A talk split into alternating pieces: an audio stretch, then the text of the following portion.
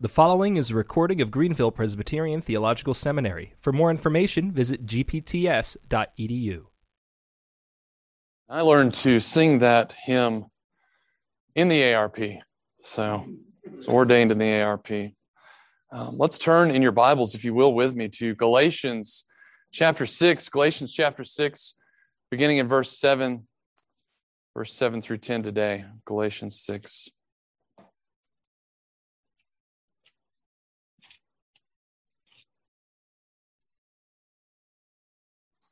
This is God's word. Do not be deceived. God is not mocked. For whatever one sows, that will he also reap. For the one who sows to his own flesh will from the flesh reap corruption. But the one who sows to the Spirit will from the Spirit reap eternal life. And let us not grow weary of doing good, for in due season we will reap if we do not give up. So then, as we have opportunity, let us do good to everyone, especially those who are of the household of faith. This is God's word. Let's pray and ask the Lord's blessing once more on his word this morning.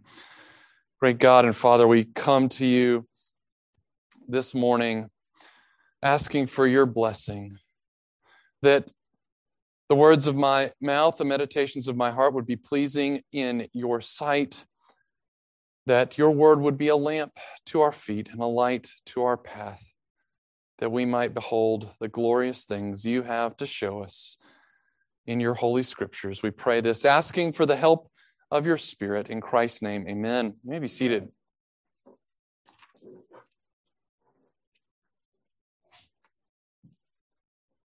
Well, most of us, I think all of us in the room, have uh, just celebrated Thanksgiving uh, we celebrate Thanksgiving every no, November, but it wasn't always so. Uh, if you remember from your American history, 400 years ago, uh, Thanksgiving was first celebrated. That feast that the pilgrims shared with the Native Americans was first celebrated maybe late September, early October.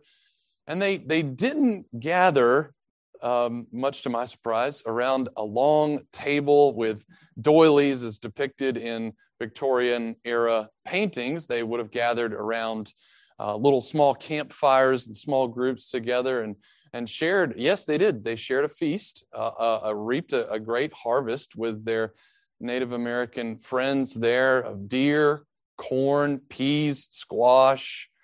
They had uh, turkey as well, actually, as William Bradford indicates uh, in his writings. Bradford, the governor, declared that that feast would be a special occasion for the people to gather and rejoice and enjoy the, the fruit of their labor.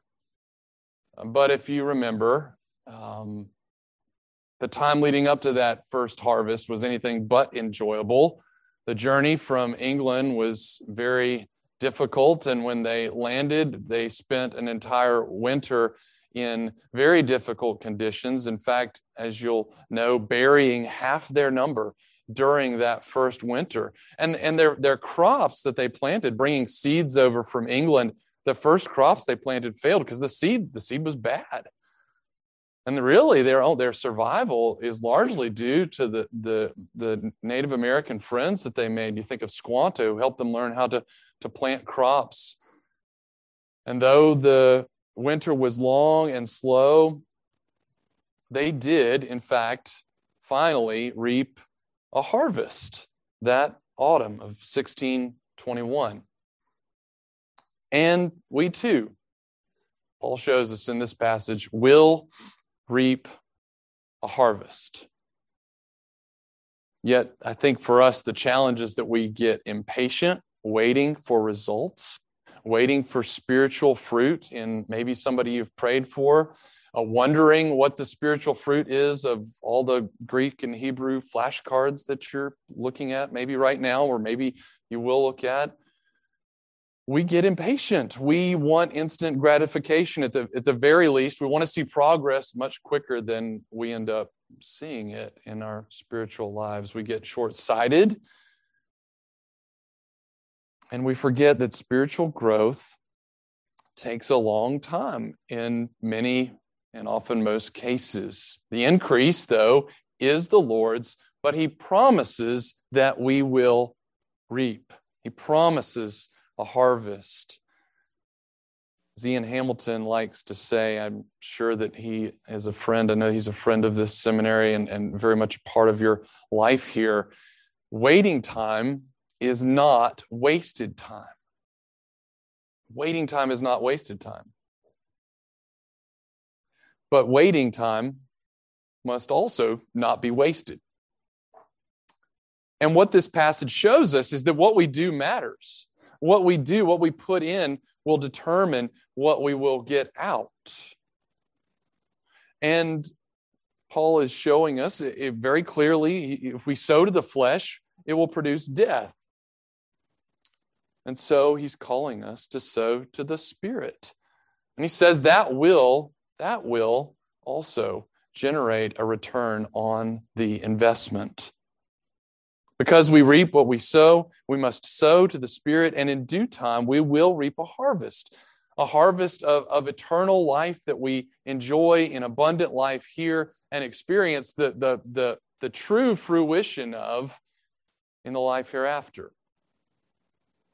And so, when we're tempted to short sightedness, maybe you're coming to the end of a long semester or a long season in your life where you're dealing with some discouragement. I don't know what you're going through. But when we're tempted to short sightedness or discouragement, let this passage, let this passage be an encouragement to you and to me today to spur us on to continue to serve, to continue to do good because because doing good in Jesus' name is always, always worth it. That's what I want us to see today as we dive into our passage. Now, let's look at uh, verse 7. Let's just look there as we unfold this. And Paul is saying, Don't sow to the flesh. You will reap what you sow. It's as if he's telling his readers, his hearers, You're not going to get away with this. You're not going to mock God. Don't be deceived. Your present conduct, as Ryken says, does determine your future condition. There's a sense in which that is really true. What you what you put into life will determine what you get out. And you know this if you're if you're studying right now. You, you realize that the grades you receive largely are, are due to the investment of the study you, you put in. Yes, it's all by his grace, but we we are to put forth effort here as well. And Paul is saying to us, don't be deceived, don't kid yourselves. For we won't get away we won't get away with flaunting God's commandments. We won't get away, verse 7, with mocking God. God is not mocked. God's not going to permit anyone to, to make light of who he is, to make light of his commands. Those who do not hallow his name will, will not be unnoticed. God will hold us accountable. He will hold mankind accountable for his actions, his words. God is not mocked. Phil Ryken points out two very helpful examples here. The example you remember of, of, of Goliath, uh, there in the valley of Elah, where the Israelites are gathered against the Philistines, and Goliath is mocking God, and God brings him down as David slings that stone right into his forehead, and he is killed. Or think of Herod. Think of Herod. Remember in Acts chapter 12 when he sort of sets himself up as, as a, a, a, um, a deity like king, as he's sitting on that throne, soliciting the worship of all the people around him. And what happens? You remember? The angel comes, strikes him down, and he's it's very gruesome, isn't it? He's eaten by worms. God does reserve a harvest. Uh, there is a harvest for those who mock God. Jesus clearly speaks of that in Matthew chapter 13. Those who sow bad seed, those who are bad seed, are, are thrown into the fiery furnace where there's weeping and gnashing of teeth. There is a real warning here. Uh, there's a warning to all, there's a warning to us, uh, believer, um, men in Christ though we have Christ's righteousness, and though he has taken our hell and, and given us his heaven, and we are no longer, praise God, liable to the pains of, of hell forever, we will be accountable for what we do and we say.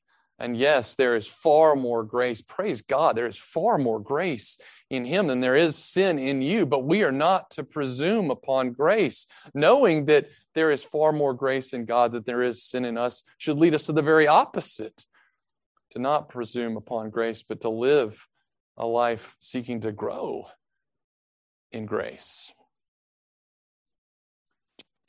Says, though, we will be accountable for the words that we speak in the day of judgment, giving account for every careless word. And so Paul says, then, doesn't he, rightly, and, and driving this home, verse 8 Whoever sows in the flesh will reap from the flesh corruption. He's saying to us, don't sow in the flesh. Now, what does it mean to sow in the flesh? Well, maybe it's the Burger King motto. Maybe it's it's saying to the flesh, you know, have it your way. It's okay. Covered by grace.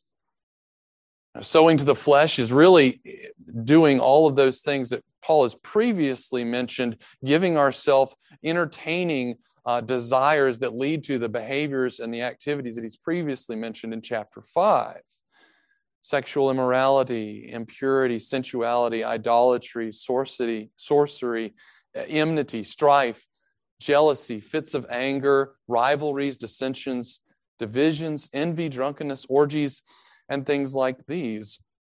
Again, he gives this warning that the wrath of God is coming on these things, and those who do such things will not inherit the kingdom of God. And so to sow to the flesh then is to, to give ourselves to those desires that lead to these things. And Paul says, what, what will happen if we sow to the flesh? Verse 8, we will reap corruption. If you if you or I I perish the thought of anyone in this room being marked by, by this, but if you or I are persistently marked by sowing to the flesh, we will reap corruption, we will reap destruction.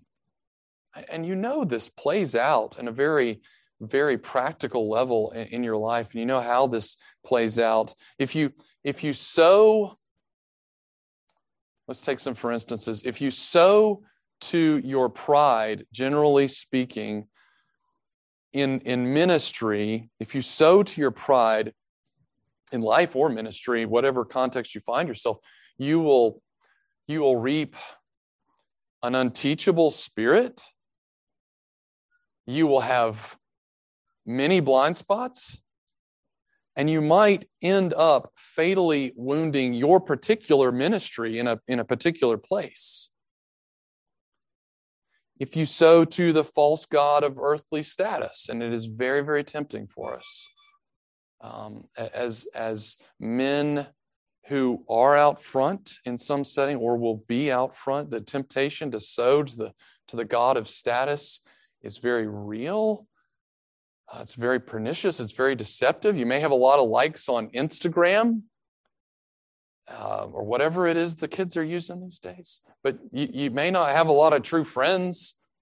You know, you, you, you and I might have um, fear and, and admiration, but not real respect.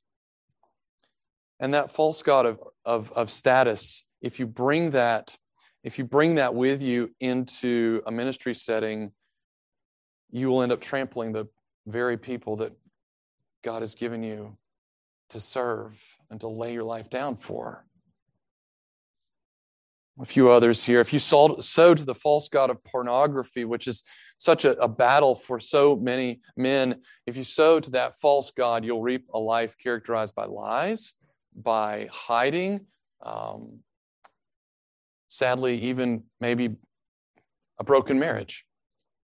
If you sow to anger, if you sow to anger, you'll you will reap unforgiveness. You'll reap resentment. You'll reap bitterness. And eventually you'll isolate yourself. So I think the question for me in this passage, the question for you is Am I toying with the flesh? Is there some area of my life, some area of the, the flesh, of the old self, of sinful patterns that I'm just sort of nurturing, that I'm allowing to exist.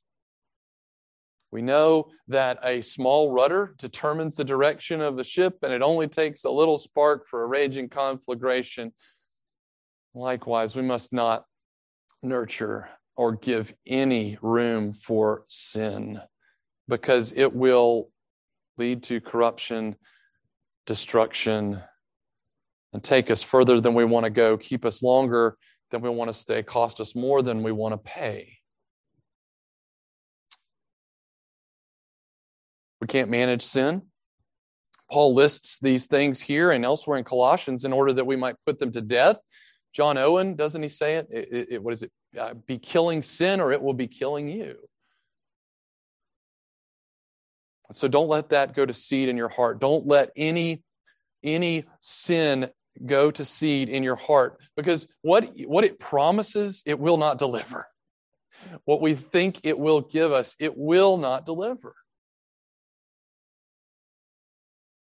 But Paul is telling them not to sow to the flesh because, because they're different now. They've been delivered into a whole new life, a whole new realm, a spiritual realm that he talks about in chapter 5. They're no longer defined by these sins of the flesh that Jesus nailed to the cross.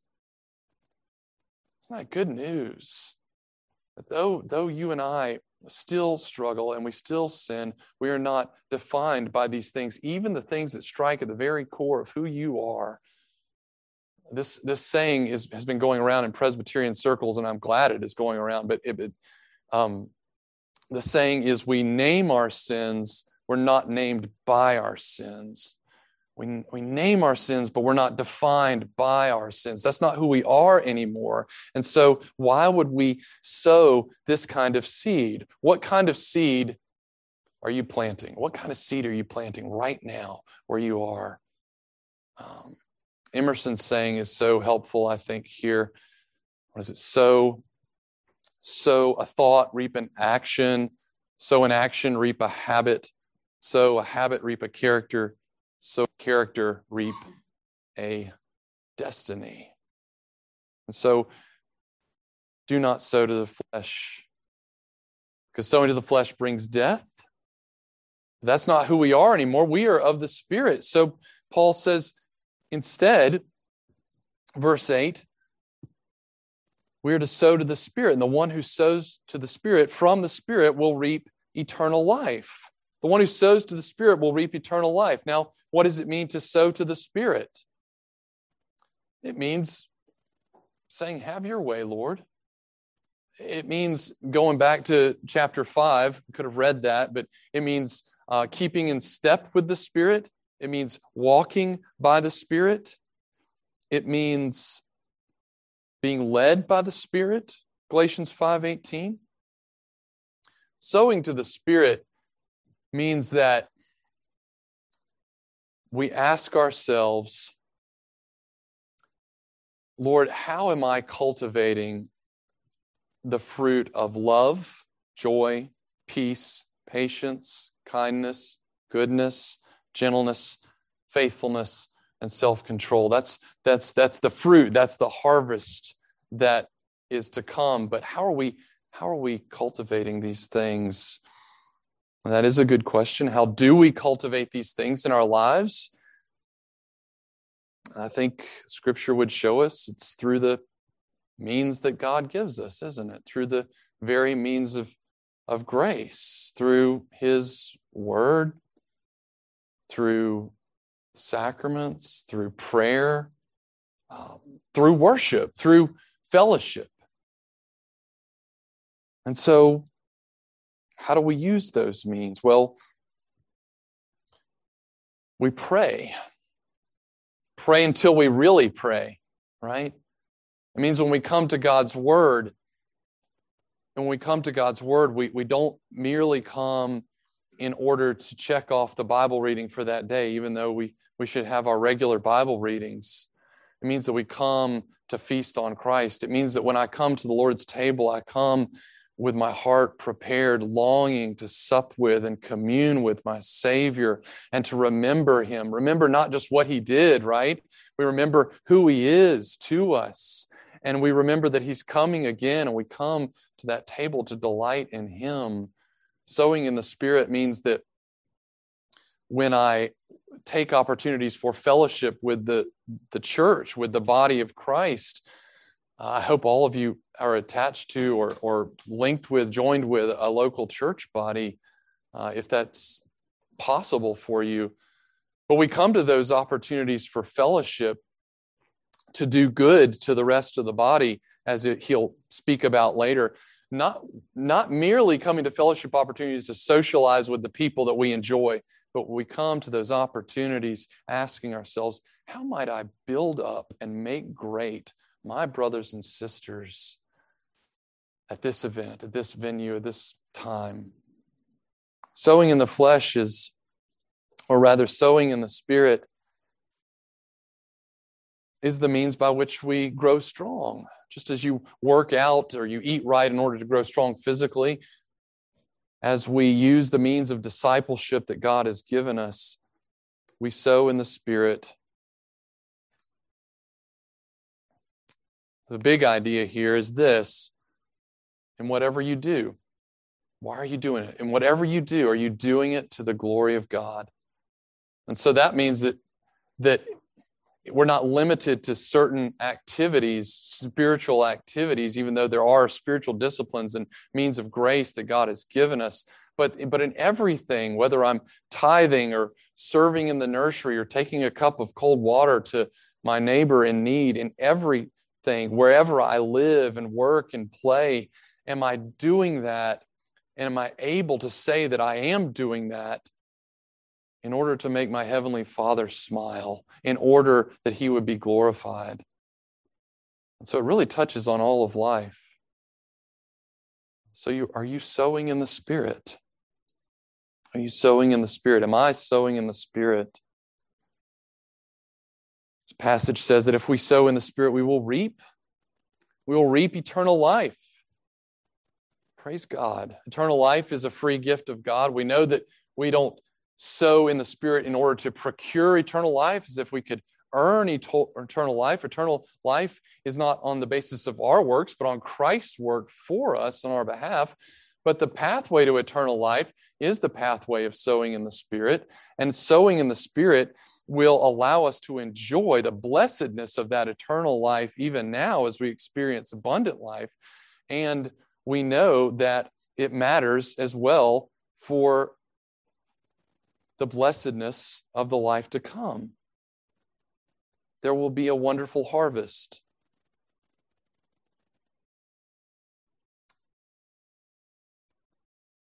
And I think this passage also hints at the urgency. You know, there's the saying, you only live once. And in this life, we only get one shot. Verse 10 speaks about as you have opportunity. And verse 10 it speaks about as you have opportunity, not in saying, well, if the opportunity presents itself. Um, what, what Paul is saying here, as we have opportunity, means that the opportunity is now. The opportunity is now. Now is the time to sow. Now is the planting time in your life and in my life, man. Now is the time to sow. When we may get glimpses, we may get glimpses of that harvest. But the harvest time that Paul really points us to is a time to come. And this is hard. This is challenging. Paul knows this is hard and challenging. And so he addresses the issue of discouragement. He addresses those of us who are weary. He addresses those of us who, who struggle with, with wondering, does my life make a difference? In the very next verses. Verse 9 and 10 let us not grow weary of doing good. Let us not grow weary of doing good. Now, the focus shifts here in reap, reaping and sowing. Paul was primarily focused on our our personal spiritual lives of, of uh, reaping and sowing there in verse 7 and 8. Now he's going to focus on our doing good to others and sowing seed by doing good for others and to others as well.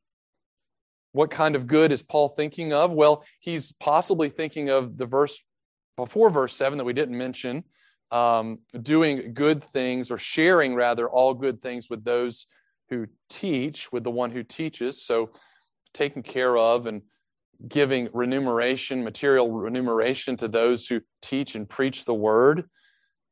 But he's probably thinking of all kinds of good that we do to and for others material good, meeting material needs, but also doing good means doing spiritual good. It means it means giving encouragement to that church member or that friend whose relative is hurting right now or sick. It means calling a widow at this time of the year who's grieving and encouraging her. It means coming alongside and exhorting a church member who's tempted to drift from Christ. It means all kinds of spiritual good. It means evangelizing your neighbor or your friend or that person that you see in that place over and over again that doesn't know Christ. It means doing all kinds of good things and all kinds of good things in Jesus' name for his sake. And this will produce a harvest. And so Paul says, Don't grow weary. Don't grow weary. Verse 9. What encouragement. What a guardrail for our hearts this is, because we are tempted to grow weary. And men, you do, you have, and you will endure opposition. You'll endure opposition from the outside, and you'll endure opposition from within the church as well. You will face opposition. You will face difficulty. You will face dry times. You will struggle. And, and that, is, that is part of the life of the minister. And man, Paul knows this. We don't even have to recount the many ways Paul's experienced this. He's, he knows what he's talking about here. He knows that there is a tendency in the midst of difficulty to be discouraged. And so he says, Don't get discouraged, don't grow weary. You know, it's taxing. It's taxing to keep loving people who are very difficult to love. It's taxing when you feel like you're the only one who gets it or or you're the only one who's who's pulling your weight around here whatever sort of inwardness we begin to feel whatever discouragement comes from that maybe you're tempted to think in this season of life that your labors don't matter um, or that your life doesn't count I think of, and maybe this is a trite illustration, but the movie It's a Wonderful Life, George Bailey.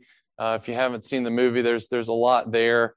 Uh, I, I, recommend it. But if you remember, he owned and operated a financial institution that lended money to all kinds of people, and he was the town do-gooder. Uh, and he did good to so many people, um, people who were in the margins, people who were of no reputation, people who were uh, great and mighty. He cared for and invested himself in so many people throughout his story. And, and, and towards the end of the movie, you see him dealing with his own acute, very difficult financial crisis. And he says to himself, Man, I, I wish I'd, I'd, I'd be much better off dead than alive. And so, thinking all of his efforts are in vain, he is met by and led out of his morass by a somewhat heretically depicted angel. But at the end, he's led to see that every investment that he made in people's lives really mattered. Really mattered. And in the closing scene, every person whom he had invested in comes to his house to invest in him. And each of those persons' lives have been profoundly touched by George Bailey. But the fruition of those things wasn't seen in the moment, it was seen over the long haul from a man who was simply trying to do good. Maybe you're here, maybe you maybe you've been pouring your life, maybe you've been pouring your prayers out for somebody and you wonder, um, it, am I doing any good? you're tempted to to believe maybe even that that study is pointless. I don't know what it is, what your struggle is today, but don't give up. Don't give in. Don't stop doing good for Jesus' sake. Hit the books when you don't feel like studying. Keep praying when you don't want to pray. Keep trusting. Keep doing good. Keep laying your life down for people who are the hardest to love. Don't believe the lies of the evil one. And when he comes and he'll tell you, he will tell you, he will aggravate your woe, he'll aggravate your flesh, and he'll say it's not worth it. Don't believe that for a minute. Answer that with scripture, answer that with the truth of who Jesus is and who, who he's called you to be. Never give in. Why? Verse 9. In due season, we will reap a harvest. In due season. Over the long haul, there will be a harvest. Again, we may get glimpses of that in this life, and praise God, He gives us glimpses of that when the person you've been praying for comes to know Christ. And when you see yourself 10, 20 years down the road having grown in grace, and when, when you see others around you experiencing the joy of the Lord in a new way, you do get glimpses of that harvest.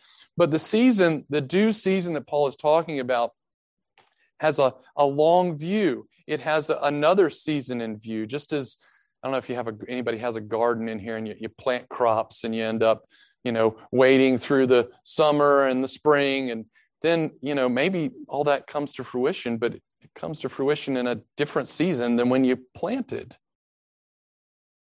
And so this, pas- this passage calls us to wait patiently, not to complacency, but to be patient because God is at work. And one day there will be a harvest. That harvest is in another season. And so Paul says, don't give up. In due season, we will reap if we do not give up. Paul is saying that we must persevere. And when, as we persevere, we will see that reward. We will see that harvest. Now, it doesn't mean we, we are saved by working hard. But as we persevere, as we press on, God preserves us by his grace. It's that, that mystery. As we persevere, God preserves us. And what we have then, as Hendriksen puts it so well, is, is, is this is the big picture. This is the big picture of life. Right now is the planting time. There will be a harvest. And, and, and right now, what we're doing is we're preparing here for going there. And, and, and he says, How do we prepare here for going there? Well, we prepare for the Lord of the harvest to come by planting, by doing good to all people. Not in order to earn God's love, but in an attitude of gratitude for the, for the, for the love of God, for the Heavenly Father who chose us in Christ from before the foundation of the world. We do it because God has loved us from before the foundation of the world. So we keep doing good to all. Verse 10 regardless of who they are, look for opportunities to stoop low, to stoop low for the lowly, because you and I are the lowly. And Christ, who is gentle and lowly, came for the lowest of the low, even you and me, humbling himself to death on a cross. And because he did us the greatest good, can't we do good to all people? Especially, verse 10, those who are of the household of faith. What happens what happens when you do good to those in the household of faith? When you do good to people who don't look like you, who are different than you, who grew up in a different place, and then that, quite frankly, you don't even like? What happens? The whole world recognizes that the gospel is the power of God to salvation, that Christ is true, and that his people are real, that the transformation the gospel brings is real. Jesus says, By this all men will know that you're my disciples if you love one another as we do good to the household of faith. That testimony shines forth to a watching world. So, just a few rapid fire applications for us. Guys, I know you're in the middle of it right now in your studies. Don't grow weary. Press on, press on. You will reap a harvest, and it's going to pay dividends years from now as you go out to congregations and love and serve them, and you won't even know the difference you've made. You don't have to know the difference you've made, but you'll see it in glory, and that'll be okay. Teachers, ministry leaders, those, those in positions of, of leadership, keep coaching, keep mentoring, keep pouring your lives into, into one another. Um, because you'll see leaders emerge in Christ's church that make an impact for Him. For all of us, let's keep on loving, let's keep on serving, let's keep on sowing in the Spirit because we will see people come to know Christ. We will see people grow in grace, and we will experience more and more joy in the Lord as we taste that eternal life now, but experienced it in the life to come. Remembering this, Jesus, who died, who was buried, who rose again. He rose again as the first fruits of a great harvest, didn't he? And where he is, you will be also. You'll see that reward doing good in his name is worth it.